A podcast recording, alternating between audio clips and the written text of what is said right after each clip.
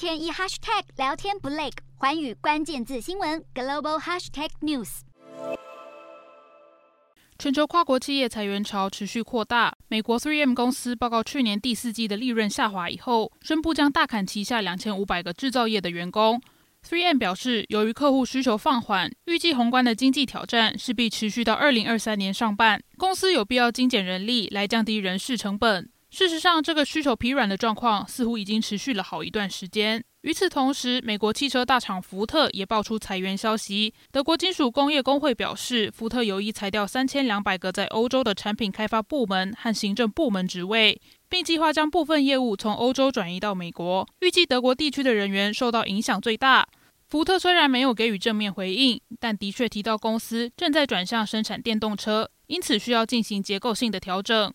其实，美国大型企业这波裁员潮从去年下半开始就率先在科技业和金融业蔓延，包括微软、Google 等科技巨头都纷纷宣布要裁掉一万多名员工。而这个现象似乎开始扩大到其他产业。科技巨擘 Google 上周也宣布要大砍旗下一万两千名员工。不过，公司这个月可谓祸不单行，因为 Google 被控垄断数位广告市场，而遭到美国司法部起诉。